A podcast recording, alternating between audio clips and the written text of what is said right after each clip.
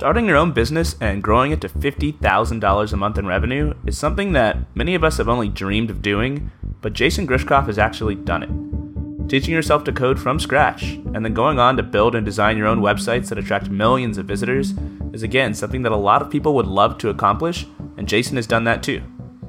Finding a magic bullet that kickstarts your business's growth into overdrive is something that most founders fail to achieve, but Jason has done that twice. I'm Courtland Allen, and this is the Indie Hackers Podcast. And today I'm going to be talking to Jason Grishkoff, the founder of IndieShuffle.com and SubmitHub.com. Jason has a ton of valuable stories and experiences to learn from, and we were only able to get about halfway through the list of topics that I'd planned in advance to talk about, so you should definitely listen all the way through to the end of the episode because some of his best advice comes near the end. Now, hopefully, I'll be able to have Jason on again in the future so we can finish our conversation, but in the meantime, I hope you guys enjoyed this one as much as I did.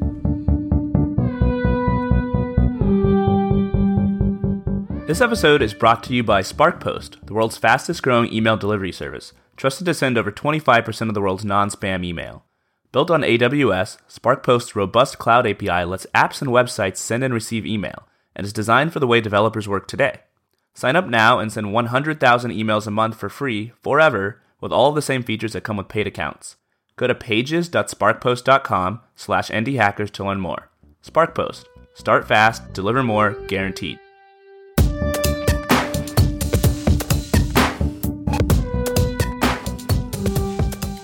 Okay, what's up, everybody? I'm Courtland with the Indie Hackers podcast, and today we've got Jason Grishkoff, founder of SubmitHub, with us. How you doing, Jason? I am peachy. How about you? Doing great. You're joining Cool. us all the way from Cape Town, South Africa, Indeed. which is amazing. Yeah, and it's about 10 hours later over here than it is where you are. Yeah, so it was fun trying to schedule this and figure out how to how to sync up our time zones. No, it's easy, man. I, I, I guess I have to deal with this pretty often because uh, the internet is is global, but still quite US centric. So Yeah, it is. it's pretty normal. Yeah. So you, I've already interviewed for Indie Hackers back in October um, for Submit Hub, and back then you were doing forty six thousand dollars a month in revenue after only running the business for eight months, which I think is awesome. Um, a lot of people would envy you being in that position. And Submit Hub is a way for uh, people who haven't read the interview. It's a way for artists to submit their music to be featured on popular music blogs and websites. Uh, is that correct, Jason? Would you say I've, I've got the gist of it?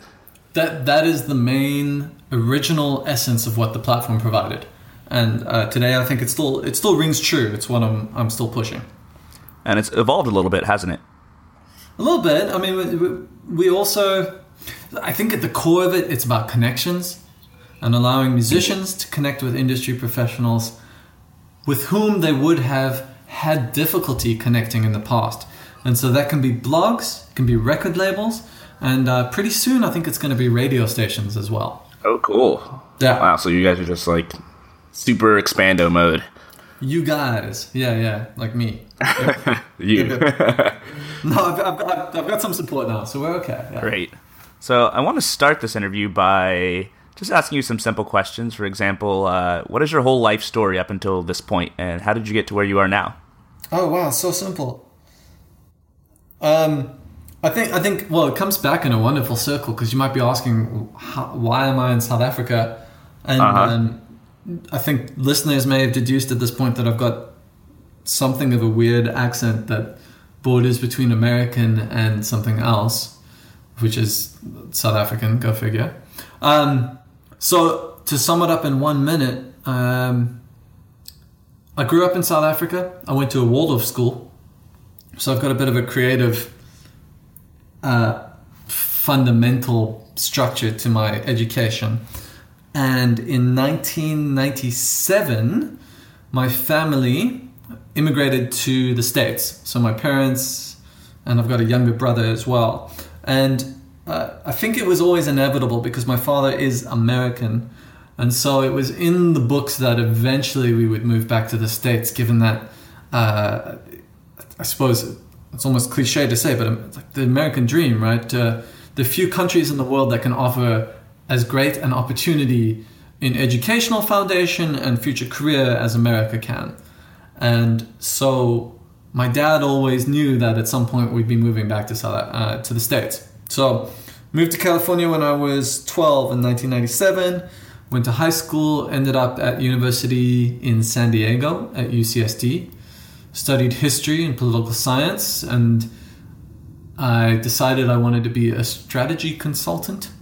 So I I did a bunch of interviews, and a lot of the guys I was taking the angle that. Uh, okay, so you know most of those guys economic background, and I'm coming in with a liberal arts major, I was taking the angle that clearly you want someone to think differently within your company, not just an economics background, but something more holistic, blah, blah, blah, blah, blah.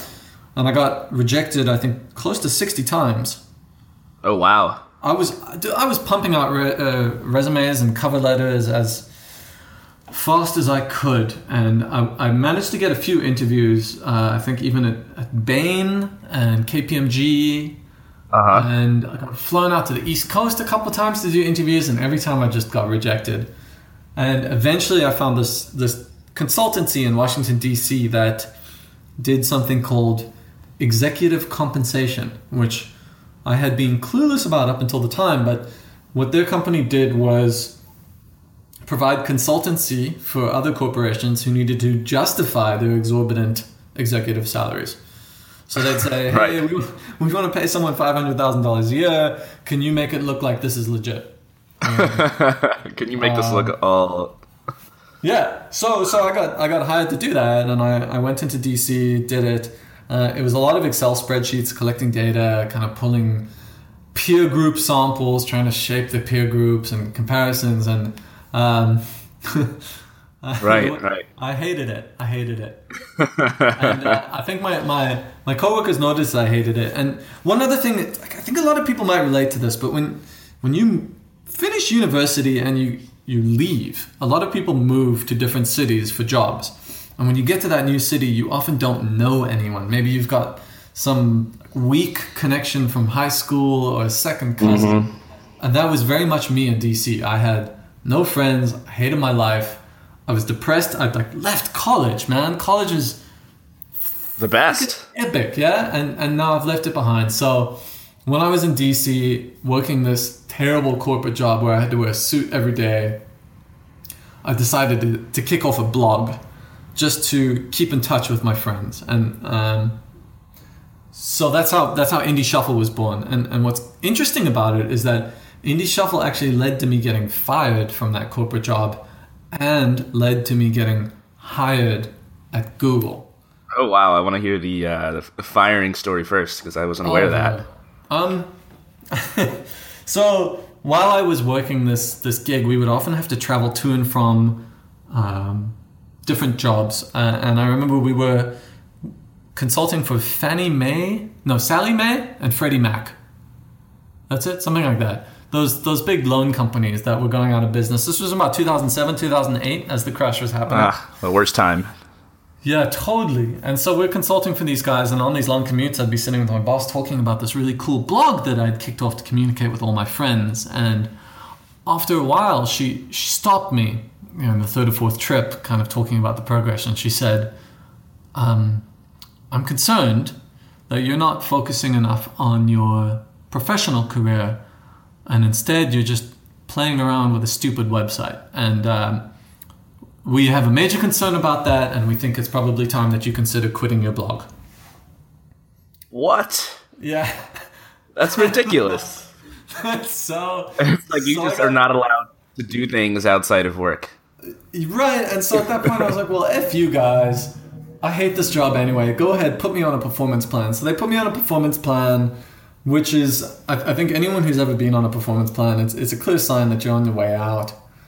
Uh, oftentimes, oftentimes it's because of a personality mismatch rather than an inability to do the job. But those two can be tightly interlinked. And in this case, every time I messed up at work, I had this. I don't know if you've ever heard of the halo and the horns theory. No. Okay, so it's cool. It's I learned it. I learned it once I was at Google, and it made so much sense. But um, if you're at work and you do something really great out of the out of the gates, you build up a reputation that you're always good at what you do. And so when you do mess up, people go, "Oh no, that's cool, Jason. You know, everyone messes up. It's cool if you messed up. It's like remember that one time that he totally killed it." we know he can do better than that. It's great. But if you've got the horns, every little mistake you make becomes the biggest deal in the world. And every time that you do something well, it goes unnoticed. So it's more like, oh, well, finally you did something right. And when you do mess Yeah, up, you it's going, yeah, dude, that's totally what I expect from you. You mess up everything. So, And so you had the horns, I take it. at this company, I definitely had the horns. Um, like uh, most of my coworkers hated me. I'll, I'll give you Ah. the most ridiculous example I ever had was at lunch. We were talking about something, and I mentioned that one of my favorite things to do at UCSD was lie down on the grass and watch people walk by. Yeah, just people watching. And their reaction was, ew, ew, oh my god, that's so creepy. Why would you just watch people? And like, oh my god, like the bugs? Like, oh my god, how can you be. and so, Wow. right, and, and so it, it's made me realize that oftentimes performance issues at work are very much so related to personality clashes and not necessarily just work. Because everyone, no matter how good they are, messes up. And um, Yeah. I think it's it's more about perception. And in SF, they just call it culture fit. Yeah. Um, or at Google they called it googliness, but it was totally it was culture fit. Um, so anyway, I, I was on the the performance plan, and I got a LinkedIn message back when LinkedIn was cool, and it was from Google, and they said we're trying to find someone to do executive compensation internally at Google. Are you interested? And so, of course, you know, I had to catch my breath and calm myself and go, um, Dear Google, absolutely yes, I would love to interview. Um, funny that you email me. Executive compensation is my life calling. Uh, it's my passion. Uh, I'm doing very well at work. Uh, it's absolutely, they would hate to see me leave, um, but I'm willing to interview just to see what it's about. Ah, that is awesome. and uh, What a break. so, yeah. Oh, God, I hope they're not listening now. Um, no, but it, it is so much about cultural fit and how that affects it. Because once I interviewed with Google, at the time they were still stuck in that phase of, of going through like 10 or 11 interviews for every candidate, which I think they've gotten a lot better at. And much of it was testing for cultural fit. And what I found as I was interviewing was that the people I was interviewing with were passionate about music. And here I was building a music blog on the side. And immediately that cultural fit kicked into place, and I felt like I was welcome. Like these were people I wanted to work with, like I might actually enjoy coming to work. Right, Um, right. So next thing I knew, this was 2010. Um, I was moving from DC back to California to San Francisco, and uh, I started at Google, which was friggin' rad, super cool. Yeah, you mentioned in uh, the interview that we did earlier, you were meeting all sorts of like high level Google execs because your job was to determine their compensation, so you had to interact with them. Like, who did you meet? Um, in my first week, I sat down with Eric Schmidt, who was still CEO at the time, and I thought that was going to be pretty normal, and it turns out it wasn't. And um, That's a pretty intense first meeting. no, I, I think I was. It was and it wasn't. It's sort of. I'll draw a parallel. When you're working in the music industry and, and you're actually quite entrenched in the blogging, or you get to a point where I am, if you have a chance to meet some of these great artists, at this point I become jaded and I've sort of expected that it's normal. And you break down that whole celebrity um, intimidation type of factor that kicks in, and you no mm-hmm. longer feel it anymore. And so if I were to meet someone today, like extreme example, Barack Obama, you'd, you'd get this celebrity shell shock to it. And I think some people would feel that way interacting with Eric or Larry or Sergey. But because of the nature of what I was doing, I had taken it for granted in a way. I just thought it was normal. That's what I did. So that's like a, a perfect segue back into Indie Shuffle because I really want to pick your brain on Indie Shuffle. I think I can learn a lot from it, and and our listeners could too because it's a content site, kind of like Indie Hackers, uh, but you feature music, you know, new songs, curated playlists instead of business interviews like I do with Indie Hackers. Is that uh, is that correct? How would you describe Indie Shuffle? I think it's gone through a couple different phases, and uh, the content's always stayed the same. You're, you're right. That's what we do. We feature good new music. Uh, there was a point where I was trying to position us as a music streaming service, and I've shifted away from that because it's it's a ridiculous statement when you're having to challenge against companies like Spotify and Apple Music and Yeah. Google Music and YouTube Red and all these companies. Um, what we do at its core is we, we discover the best new music, the stuff that you won't find on Spotify yet, the, the stuff that no one's heard of. And uh, we try to, to keep the quality really high. And it's, yeah, I mean, it, it keeps to the core element of what blogs in the music industry have always been.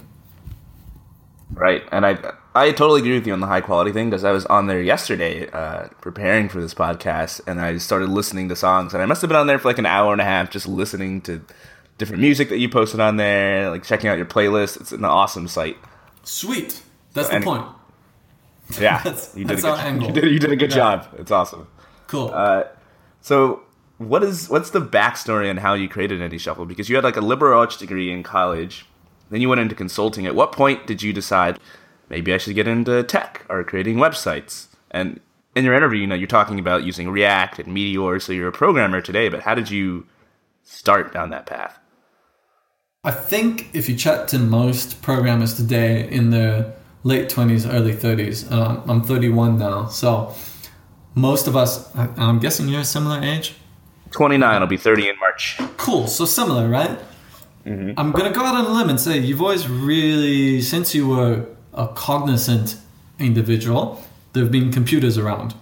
Mm-hmm. MS DOS, Windows 95, and continuing through there. And for myself, when I was quite young, I was building GeoCity sites for my band, like a high school band type of thing. Um, I was playing Counter Strike, and then I got into Counter Strike full time. And then next thing I knew, I was a professional Counter Strike player. You were a professional gamer? What? yeah. Really? No, but this is before it was cool. This was like Oh my god! Yeah, yeah. I Um, played a lot of Counter Strike. I was I was terrible though. Okay, cool. Yeah, no, so I was professional. We were ranked. I was getting interviewed, and I got noticed by a company who was kicking off a server company. They were hosting servers for people to play on, and they needed someone to come in and help with their marketing. And I think that was my first entrepreneurial journey. I think it was about 17, 16 or 17. And they asked me to come in and help out with this. And they were two programmers running these servers, and what they wanted me to do was market it such that people would buy the packages so that they could play Counter Strike on these servers. And coupled with the band websites that I was working on, that was my first introduction to tech. And in a way, it faded because that company ended up getting DDoSed to hell by Chinese hackers Oh no. um, which I think is par for the course in the gaming industry. And and my partners, who are I think very technically advanced today, at the time they were only 19 or 20, so they didn't really know how to battle a DDoS attack. No. No, so It was much harder um, back then too. yeah. So um, that ended up fading on, and through most of university, I actually didn't really touch tech. It wasn't until I moved to DC and kicked off the music blog that I, I began to dabble in coding again. And from high school to the blog, a lot had changed. I, I don't know if you ever like, messed around with GeoCities sites, but I recall you had to create like different iframes within your website if you wanted to have a sidebar and a top menu and then if you wanted to have angled things you would you would make it in paint shop and then like copy the image over and Yeah. it was The old days were rough. Janky. I was making uh, websites in the 90s just for fun, or for school, or for my parents' friends. And I remember the pre CSS days when everything was a table. So you had to add table rows and table cells if you wanted to shift things over. But I was such a rookie, I couldn't even told you what a table was. I, I had no idea. I probably didn't learn that until two months ago. Um, so what happened was when I launched Indie Shuffle, I, I got kind of hooked on building a better and better platform on which to present my discoveries. And I was sourcing most of my music through BitTorrent at the time on a really cool platform called What.cd, which actually just shut down about a month ago. And I was uncovering a lot of really cool artists on this. I mean, this was before SoundCloud existed, before Spotify existed. This, this was like an amazing time in the internet. And I wanted to present it in a better and better way. And I think that's how I started to get into coding was I, I built it on WordPress and I'd look at the sidebar or the theme that I did and I'd say, well, I want that background to be black or I want that text to be white or and then I would have to go learn and, and enter the code and I almost felt like I was reverse engineering everything as if yeah I understand that feeling exactly that's exactly wasn't how I like got um, a Ben Affleck movie or something roughly in the early 2000s where he had to reverse engineer something probably there's a lot of Ben Affleck Tom movies. Cruise. I don't know. And, and so I always felt like I've always tackled coding to the frustration of, of many of my friends who do code from a reverse engineering angle, and I've never entrenched myself in the fundamentals. So I'm, I'm probably a pretty frustrating person to talk to from a coding side, particularly because most of these coders have never really built something cool.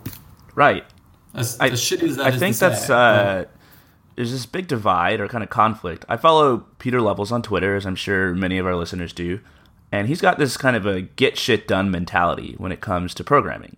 And Yep. the first priority is really building your product, adding the features to your product, and getting them in the hands of users.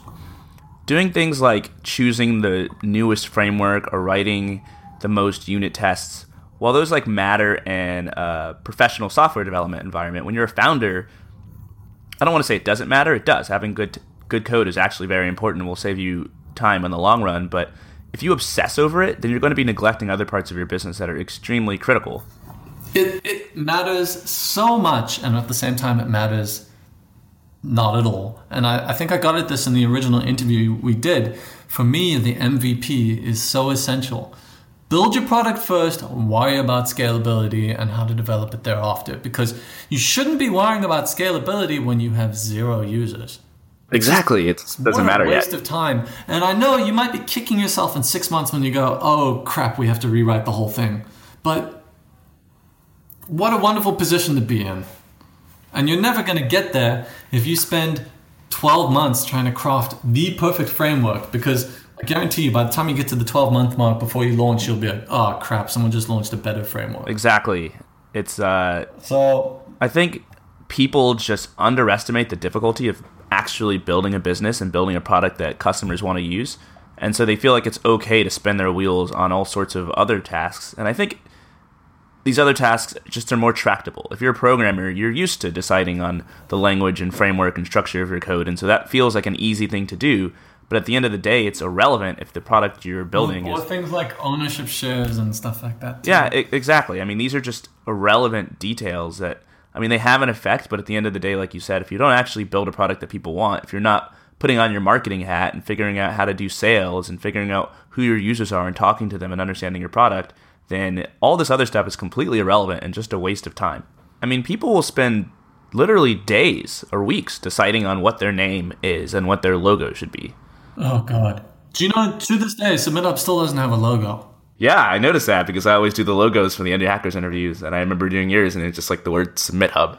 You're the like, only it just one. Yeah, you're the only one who's made a logo for me. Thanks. but um, I think I think you get to the point of um, of after that interview, a lot of people reached out to me, uh, trying to get me to code parallel systems for them, and a lot of them had some pretty cool ideas for how SubmitHub could apply to different industries.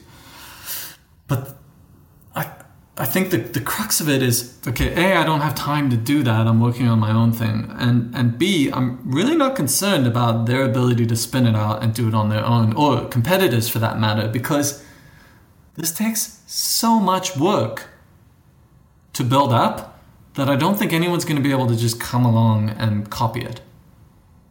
No.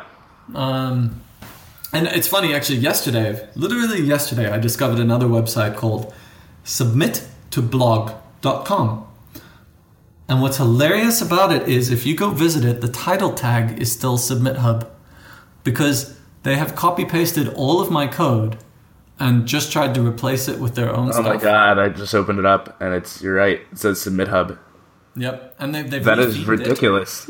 and um, they're launching soon. They've got a Twitter, they've got a Facebook, but I guarantee you, they have no idea how it works once you log in. What does a blog see? How does a blog filter through submissions? Um, what's the copyright process look like? They don't have a copy. They don't even know that exists because I've never really talked about that outside of the platform. Um, you probably don't even know, but there's a there's a robust copyright sign off thing that like spits out PDFs and does all this fantastic stuff within SubmitHub, so Right. that channels can upload to their YouTube or their SoundCloud and uh, without legal issues. And Yeah, they're just copying the, the tip of the iceberg, and they Dude, this no guy idea. saw this and he's like, "Oh, it's such a great idea. I could do better than that." and I welcome that. I welcome that because, Jesus, this takes a lot of work. Yeah, it really does. Yeah. So anyway, I I just think the entire phenomenon of people copying all the superficial features of a website or a business and thinking that that's going to be enough for them to succeed is it's just indicative of the fact that people really really are bad at understanding what it is that makes a business work, right? They like I said earlier, they do the things that are tractable, that seem easy and because they don't see other things that are going on behind the scenes, they just assume it doesn't exist. And that goes for people who are ripping off websites, but it also goes for people who are building businesses for the first time and end up spinning their wheels on all sorts of mundane tasks that aren't important. So don't worry about the copiers. Imi- imitation is the highest form of flattery, and um, I really welcome them to try, but. And it's very true. Like, there's so many better developers than I am out there who could they would look at my code and go, "Dude, that's not how you write React." Who cares? And my answer to that would be, well, well it works. So, it's, the ends justify the means in a sense. They do. So, I mean, I think people are really just asking the wrong question. You know, they're trying to solve the wrong problem. They're just solving the problem they're used to, which is how can I be a successful and productive software developer? When the question you need to be asking if you're an indie hacker, if you're starting your own business, is how do I build a successful business? And that is a very different question that's going to oftentimes have different answers. So, yeah, that's just something that people don't really get, and programmers especially. yeah, that's cool. Anyway, that's how I learned to code. I reverse engineer everything and, and try just make it work. Yeah, it's super cool to hear how you've learned, and I, there are all sorts of different ways to learn. For example, I've taught four people how to code, including my brother, um, in the past few years, and all of them wanted to get jobs within six to eight months. So they'd come over, and I just teach them in my living room and give them assignments. And three out of those four ended up getting full time jobs, working at startups in the Bay Area. But far more common than, than having a tutor or being taught, I think, is for people to be self taught, right? To do like you did and reverse engineer. I mean, I went personally, I went to school for computer science, which was great, but that was more theory than anything. And from a practical standpoint, I was programming and creating websites as a teenager, way before I went to school. So if you're listening and you're not a programmer, but you're considering learning, I think that you should totally go for it because, I mean, hopefully my background and Jason's background are inspiring, but you could just start by learning something useful but bite sized, like HTML or CSS, which you can grok the basics of, and I mean, the absolute basics in just a few hours. And if you're making a website or paying somebody to make you a website or using WordPress or something, just that tiny amount of knowledge, I think will help you. Uh, and the other thing I want to say is don't be discouraged by people online who are going to be telling you that you need a ton of knowledge and that, you know, these people who obsess over best practices and that say that you need to do everything the exact right way, et cetera, et cetera, because that's just, it's crap. Like the number of companies that are amazing today that were started off of pretty crappy code in the beginning is uh, staggeringly huge. So it's totally doable. And it's fun. Yeah, especially once you get the hang of it. I have I have three anecdotes coming into mind. The first one is um, coding's cool because it's a micro reward system. So you're constantly working on small little pieces, and every time you finish them, you feel good. Um, I can't remember the other two, but one of them one of them was, and this is interesting. The reason I got serious about coding was because I hired a team in Bangladesh Six people. I hired them full time for one year to rebuild Indie Shuffle from scratch and get us off WordPress. And it was the most frustrating experience I've ever had. And I am so grateful I did it because I had to jump in so many times to fix things that I learned how to code properly. Well, well, not technically, but like I actually learned how to do things. And so at the end of one year, I was able to say, guys, thanks for setting up the framework and everything I need is a foundation. And from here, I'm just going to tear it apart, mess it up, and make it work the way I want it to. And it was cool because up until then, I was thinking this was after I quit Google. I was like, sweet, I got some money, signed some cool contracts with Indie Shuffle for advertising. I'm going to hire a team. And um, everything fell apart, so I ran out of money. And I had to take that coding into my own hands. And it's Yeah. I was able to do it because I was constantly trying to fix things that I didn't like about the Bangladeshis' approach. Not because they were doing it wrong, but just because I was a nitpicky client. Yeah, exactly. You're probably a perfectionist, I imagine. Yeah. So back to Indie Shuffle and, and let's talk about the growth side of things because you mentioned that when you launched Indie Shuffle, you got kind of hooked on this game, as you called it, of generating visits. What were you doing to grow Indie Shuffle as a blog and to make it more popular? Oh man, this is like the secret sauce that people look for, right? Right. that's the, You- the number one Do you want to know the answer? Yeah. The answer is that there is no secret sauce. It's just about persistence. You have to attack it from any angle you can, constantly push things, and just see where it works. And so I'll give you some examples of what I did. Uh, I learned quite early on that the more I published songs, the more people visited. So I learned up front that pumping out content generates more traffic, both from SEO and just from the existing fan base who want to come back and see what's new. Um, in a way, blogs have died today, but Facebook has sort of replaced this where they've got this wonderful thing on. God, I hate Facebook as an aside, but when when you're on Facebook, that home button at the top is constantly updating with like a plus twenty or thirteen, or so you can see these new stories coming up. It's absurdly addictive. and right, but blogs were trying to capture an early essence of this, where you could visit every day, and sometimes twice a day, and sometimes three times a day, and you'd see new content. And so I learned early on that the more content I could push out, the more visits we would get. But naturally, as, as one individual working an executive compensation job, that was a bit difficult. So what I did was I took any revenue that Indie Shuffle earned and I pumped it back into paying people to post content for me, uh, like a modest amount, ten dollars per review, and uh, I was able to run it sort of a, a zero profit type of thing. But my target was two posts per day, and then five posts a day, and then roughly two years into running the website, I was I was nearly at ten posts per day, and That's it was, huge. it was with knowledge that with every one you do, maybe one out of 10 will blow up, but the other nine are going to bring in some incremental traffic and they're going to keep the people who use your website satisfied. So that's one thing I did. The second thing I did was constantly improving the website, and I'm still doing that today, seven years later, eight years later. Constantly improving things, making it work better, faster, more fluidly, more intuitively.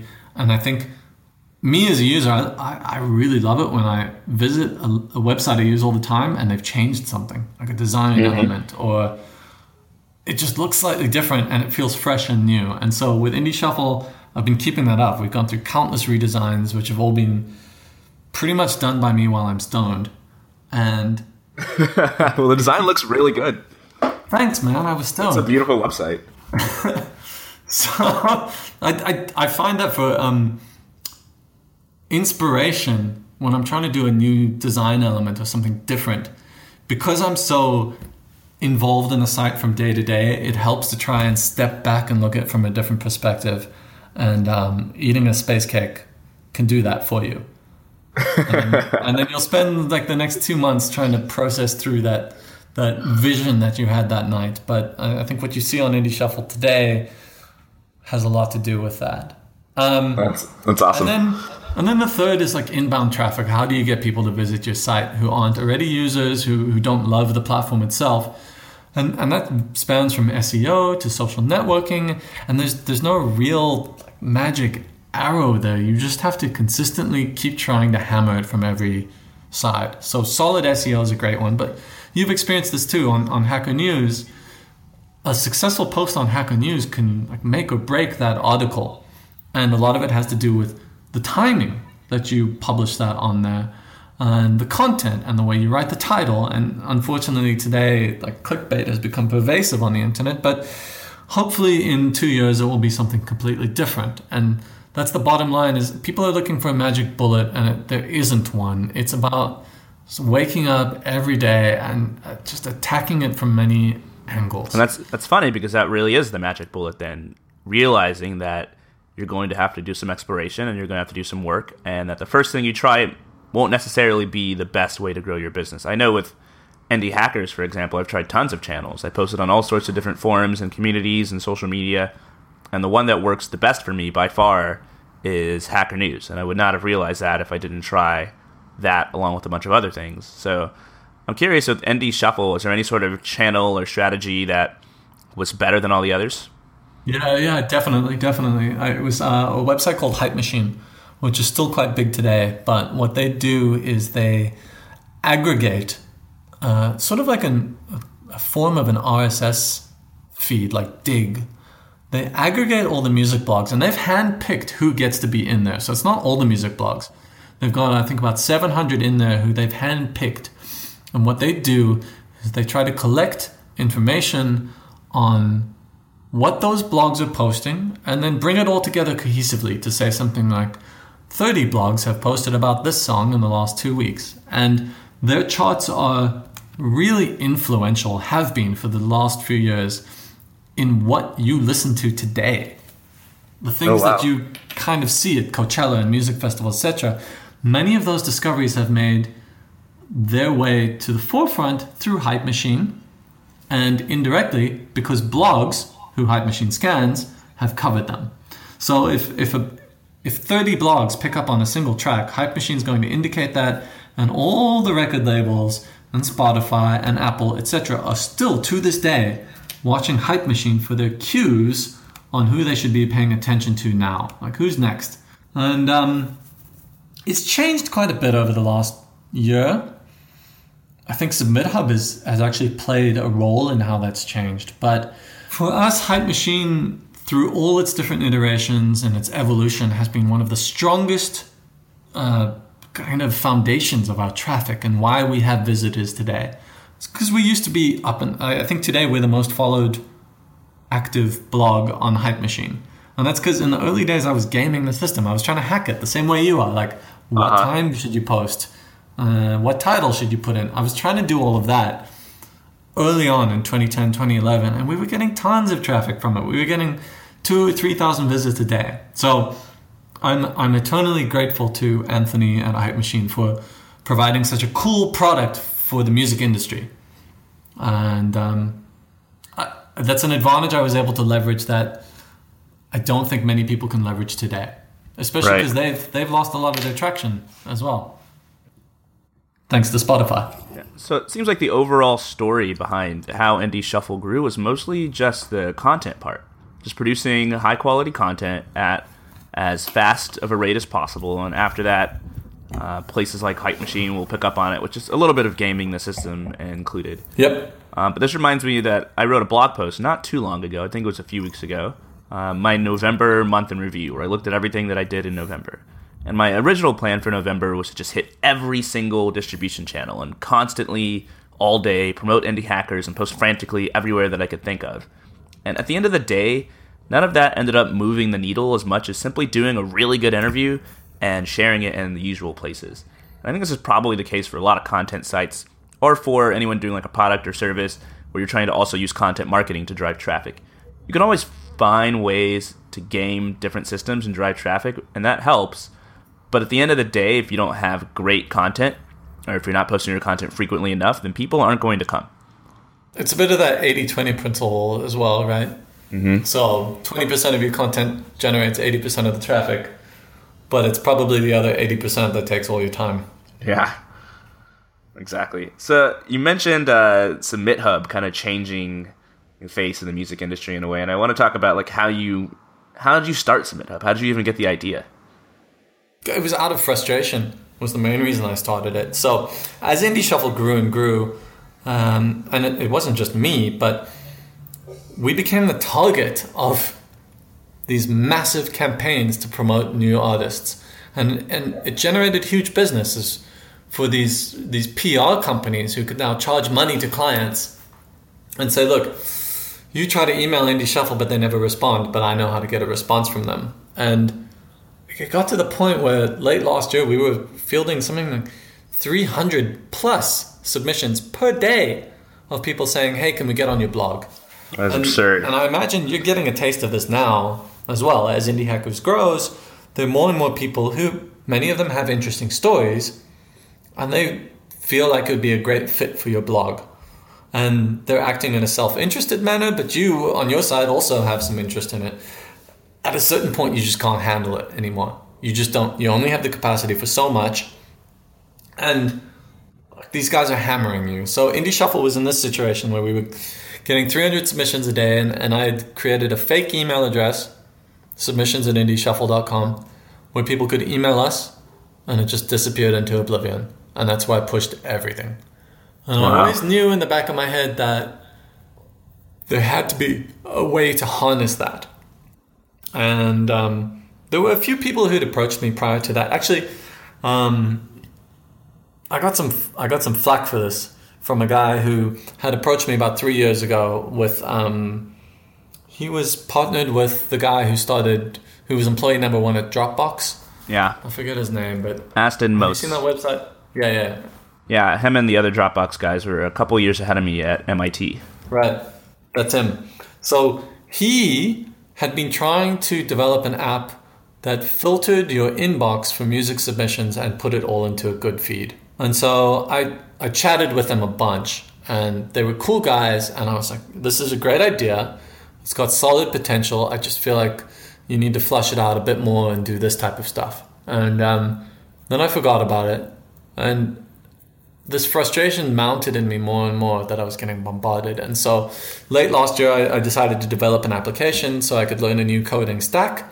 I was I felt like Indie Shuffle was dying in a way because uh, advertising revenue was was drying up because God, that's a whole different story. But display advertising is the death of the industry, and I hate it. Totally different tangent.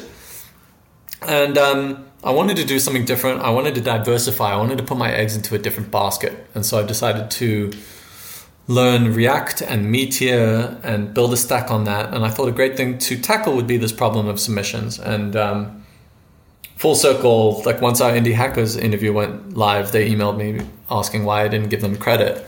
And I had, I had actually forgotten about it up until that point. So like, we, what's interesting is that they weren't the only one to approach me with a similar idea. There were a lot of people who realized that the whole industry of trying to contact bloggers was broken and that bloggers were feeling overwhelmed. And yet there was huge potential for anyone who did get featured by the blogs to make a career. And, and so there were people trying to tackle this problem, but none of them were in the industry themselves and they didn't really understand how it worked. And so when they approached me, I would always kind of roll my eyes and be like, cool, well, let me know when you've got it up and running. And um, yeah, flash forward last year, uh, November 9th or so, I launched this MVP where people could just fill out a form instead of emailing me. I set up an autoresponder on the submissions at Indie Shuffle address and I said, hey, we don't check this. You can fill out this little form right here on a website I've created called SubmitHub and we're guaranteed to listen. And then from my side, I had all those come through as a consistent feed where I could just hit play, give it a thumb up, a thumb down, and that was it. And so overnight, I went from ignoring hundreds of submissions to actually listening to every single one. And it, it changed the way that we blogged our music because we we stopped paying attention to what everyone else was posting. We had so much already coming to us through this feed on SubmitHub. And I think, flash forward today, um, a year later, and there are about 250 other platforms using SubmitHub to, to do the same thing. And so they've all, in a sense, they've stopped paying attention to what like what everyone else is pumping out. And that whole idea of um, groupthink has has sort of died in a way, which is ironic because people were concerned that SubmitHub would create groupthink, and I think it's done quite the opposite. It's given a rise to diversity in new music that hasn't been seen for a very long time. Yeah, that's a lot, and it's all really interesting. And I, I think what stands out to dude.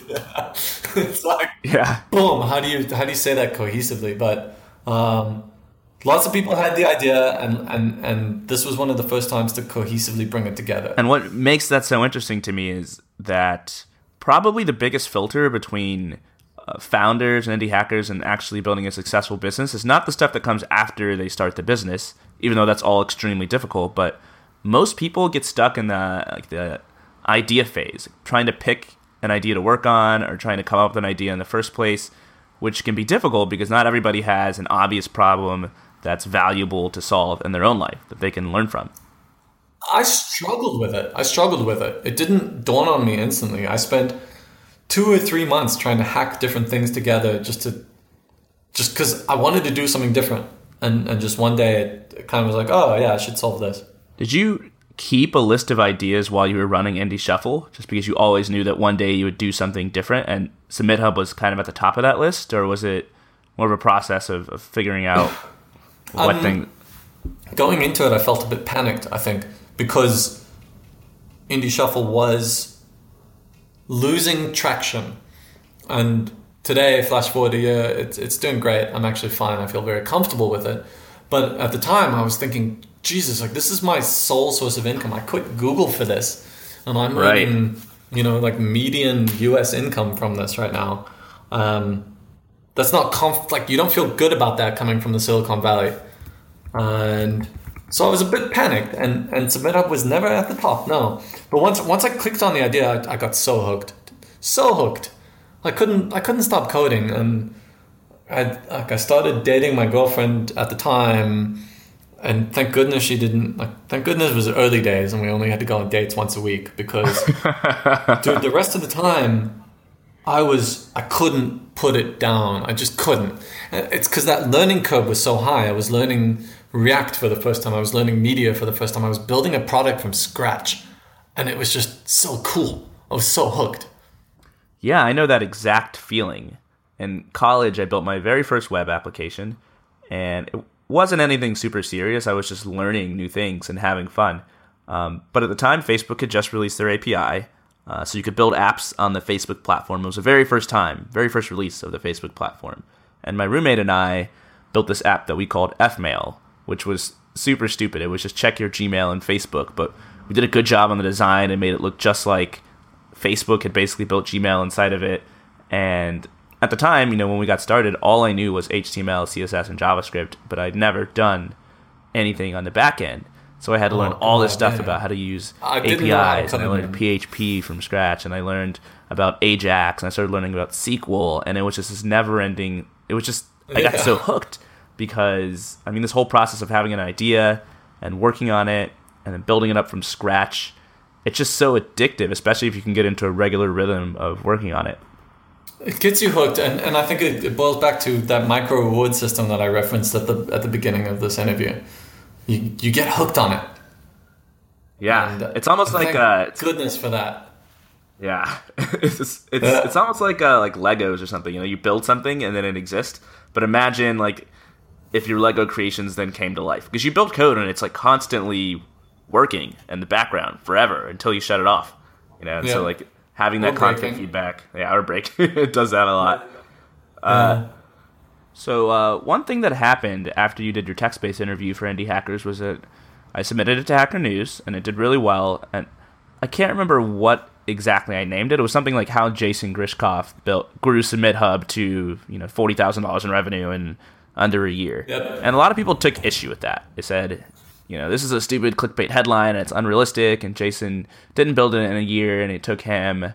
You know, he had Indie Shuffle for seven years before that, and without Indie Shuffle, SubmitHub never would have happened. Which is, to be fair, a valid point. Uh. So I just want to get your your feedback, you know, your comment on this. Without Indie Shuffle, would you have been able to build SubmitHub? And if so, like how long would it have taken you?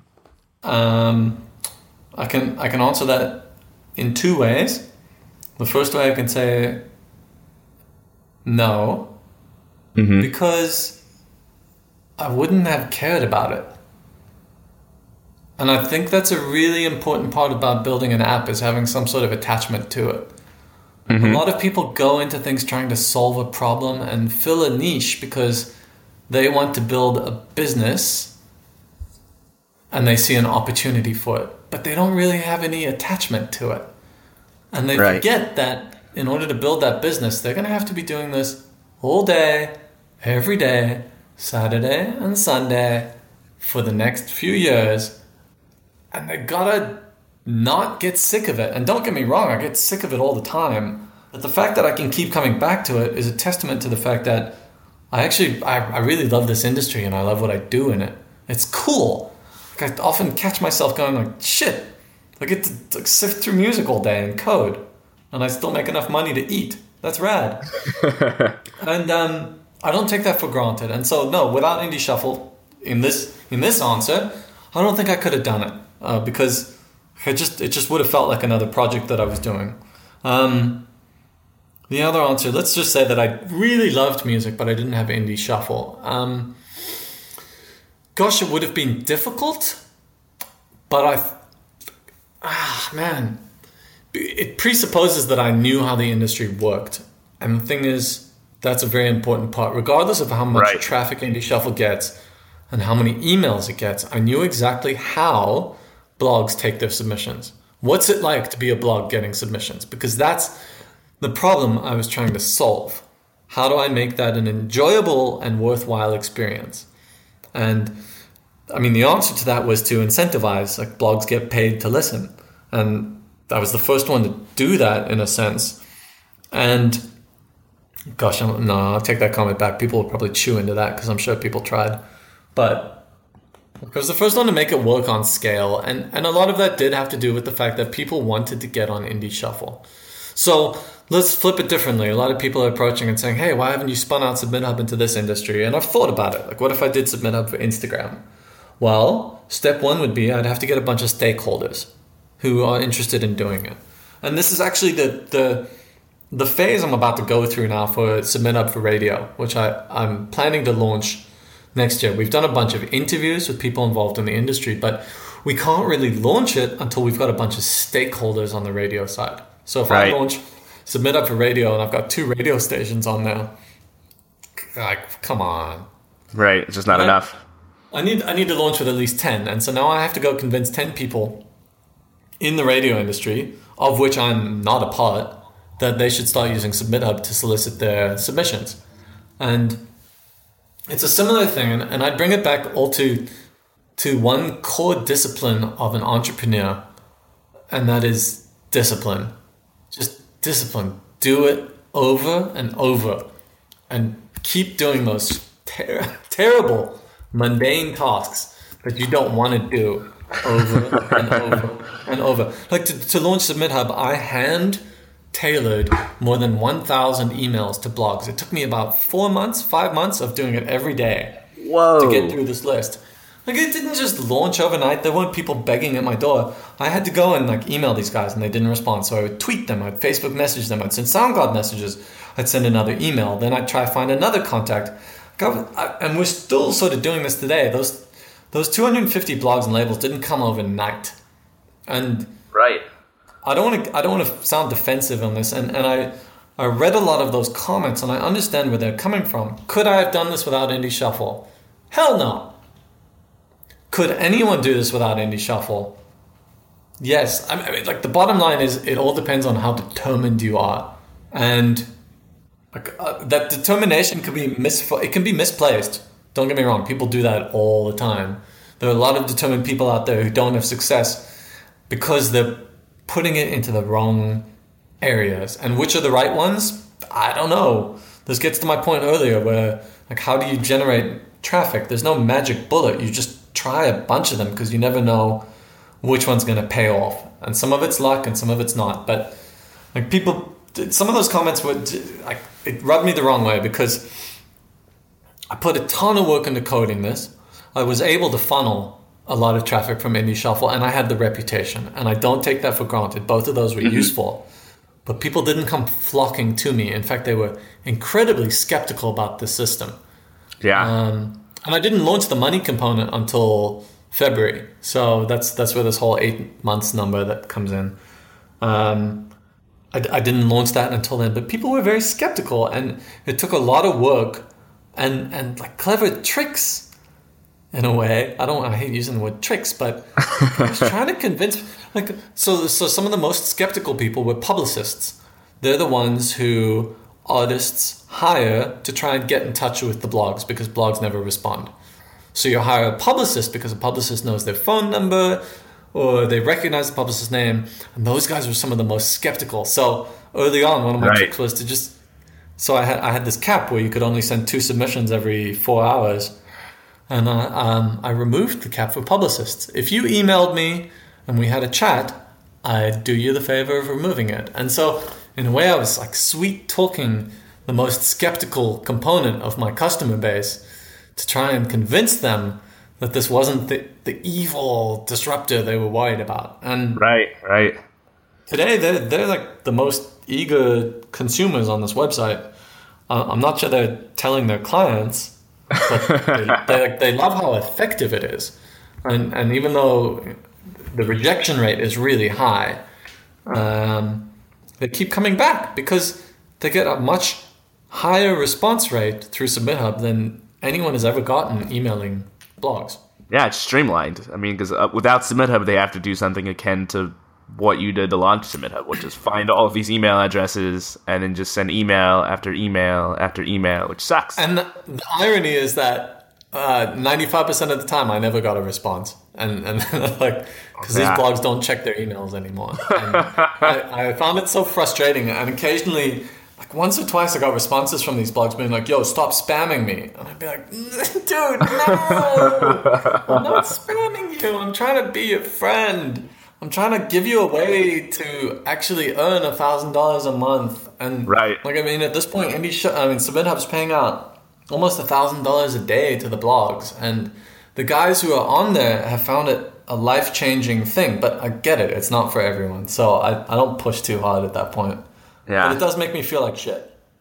Uh, it It does. It does. It's really. I'm pretty sensitive about Indie Hackers too. If someone says something bad about it or, or something bad happens, Oh, dude. Take it personally, I it's get your so much of that with, Yeah. um, because because the whole premise of SubmitHub is that people are constantly rejecting songs, and so I am Right.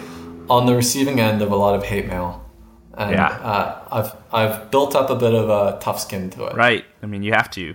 But just to go back, I, it's funny because I was impressed with myself for for how I launched Indie Hackers. I think I found about 140 emails of different businesses online that I thought would share their revenue, and then I spent a few weeks sending all of these people personalized emails. But hearing that you sent a thousand emails over the course of four months is crazy.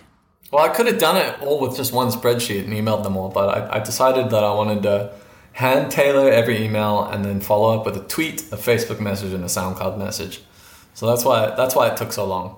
I did the same, and by by 40 emails, I was sick. By 80, I was ready to throw up. After like 100 or so, I was just like, I'm never sending another I email think- again in my life. I think that's why it took four months. Because you can do ten a day and just be like, all right, that was too much work. It takes Yeah. it takes an hour of an hour, well, which is not that much work, but like it's it's draining, repetitive work Uh-huh. for very little reward. Right. And this is a perfect example of one of the things that people underestimate when they spend all their time on programming or they spend all their time copying the superficial details of a website, like the guy who cloned SubmitHub. I'm sure he just read your story and was like, ugh, this is so easy. I could do this in a week. And he has no idea how to get people to his website. Yeah. Well, he's he's planning on charging pounds instead of dollars, so maybe his pitch is that the blogs will earn more money. But what he doesn't even know is like these chat rooms that I've built, and and what's really cool about SubmitHub is that there's a community now, and um, I've already shown his website to all the blogs, and they've had a fat chat about it. It's fun, it's cool, and they love it, and they love picking it apart. And like, there's a community. It's really rad that blogs can talk to each other again because that's what kind of kicked it off when I started blogging. There were these really cool networks where blogs could all chat to each other, and that disappeared for a couple of years, and now it's back. Yeah. We're, we're not fighting with each other. We're all uh, like doing this together, and it's cool. And so Yeah. it's it's been a really fun experience in that sense. But it's not done. It's not done. What did you use to uh, to build your chat rooms? Using Slack or did you? No, build I your built own it from use something scratch. else? Um, Oh, cool. So what's what's really cool about Meteor is that it's constantly polling for updates, and you can subscribe to the database, which makes it super simple to build a chat client. Uh huh. Yeah. So it, I mean, it's just checking for updates to that that database. So if you've got a chat between someone, as soon as a new uh, piece of data gets entered into that query, it's just gonna pop right through, and you've got a you've got a chat room. And so um, when did I code it? I coded it in June, just because I. The, the reason I coded it was because I thought, well, the whole, the whole point of SubmitHub was to get rid of email submissions. So Mm-hmm. why, when I approve a song, does it go to an email? It should just go to a chat. Right. And what's rad about it is that at the end of the day, you actually get to have a chat. Like a, it's it. I've modeled it to look like Facebook Messenger in a way, but you're having this Facebook Messenger chat with the artist who created the song that you're approving because they don't have to hire a publicist anymore to contact you.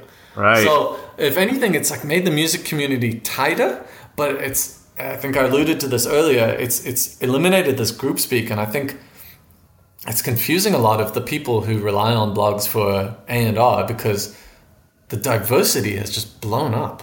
Because any indie artist can now reach the blogs, and on Indie Shuffle, we're covering such small acts compared to what we used to. We'd be like, "Oh, sweet, a new Disclosure track, a new CHVRCHES track," right. and um, today when that stuff comes out, we just roll our eyes. We're like, "Nah, my queue's full, and that just sounds like the same old shit." So, Right. Well, SubmitHub is great because I mean I was on there yesterday, and one of the features that you built into it is this chart section. So you can go to the chart section, and it ranks songs by how popular they are on SubmitHub, which really means how many blogs that they've been submitted to, and what is the acceptance rate of these songs. And I thought this is a great way to discover new music because I can just see how popular these songs are across the blogosphere. So, have you ever thought about rolling that out into its own music discovery feature? Oh, gosh. Um honestly I just it took me a day to code that and I haven't given it much love since. It's it's cool. It's got the country I'm looking at it now. It's got country flags next to each song. Yeah, it does. I'd forgotten I did that, so I can see like the the number one track in indie rock comes from Belgium. That's rad. Um, no, I haven't thought about it because because indie shuffle's my baby for that. What I what I was sort of doing here is giving a nod to Hype Machine, and and Hype Machine's success is predicated on the popular charts, and that being an indicator of what is relevant right now in the industry. And so I was just throwing this up as a quick nod to that because I thought, hey, this might serve as a good indicator to record labels so that they can see just another source of information of, of who's getting attention. And I've actually fielded some phone calls from Sony Music who have definitely been paying attention to this. Yeah. And I'm sure other people are too. And um, I myself never look at it. So that's because as a blogger, when I log in, I've got the submissions feed. Like right now, we've got more than 70 tracks waiting for us to review. And um, we have to respond to all of them within 48 hours. So Right, that's a ton. it's it's like this constant feed of new music coming through. And so one of the things I have to balance is uh, fatigue amongst bloggers.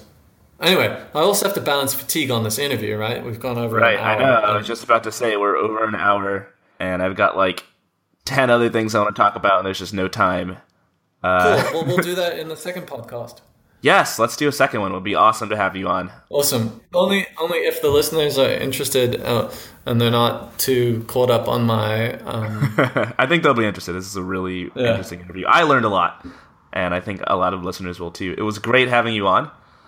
cool. Yeah, it was awesome. Um, let's do drunk indie hackers history next time. yeah, I'll, I'll, I'll have some wine like you did, and No, no, it's too early for you. I get to do it, and you have to be the voice of reason.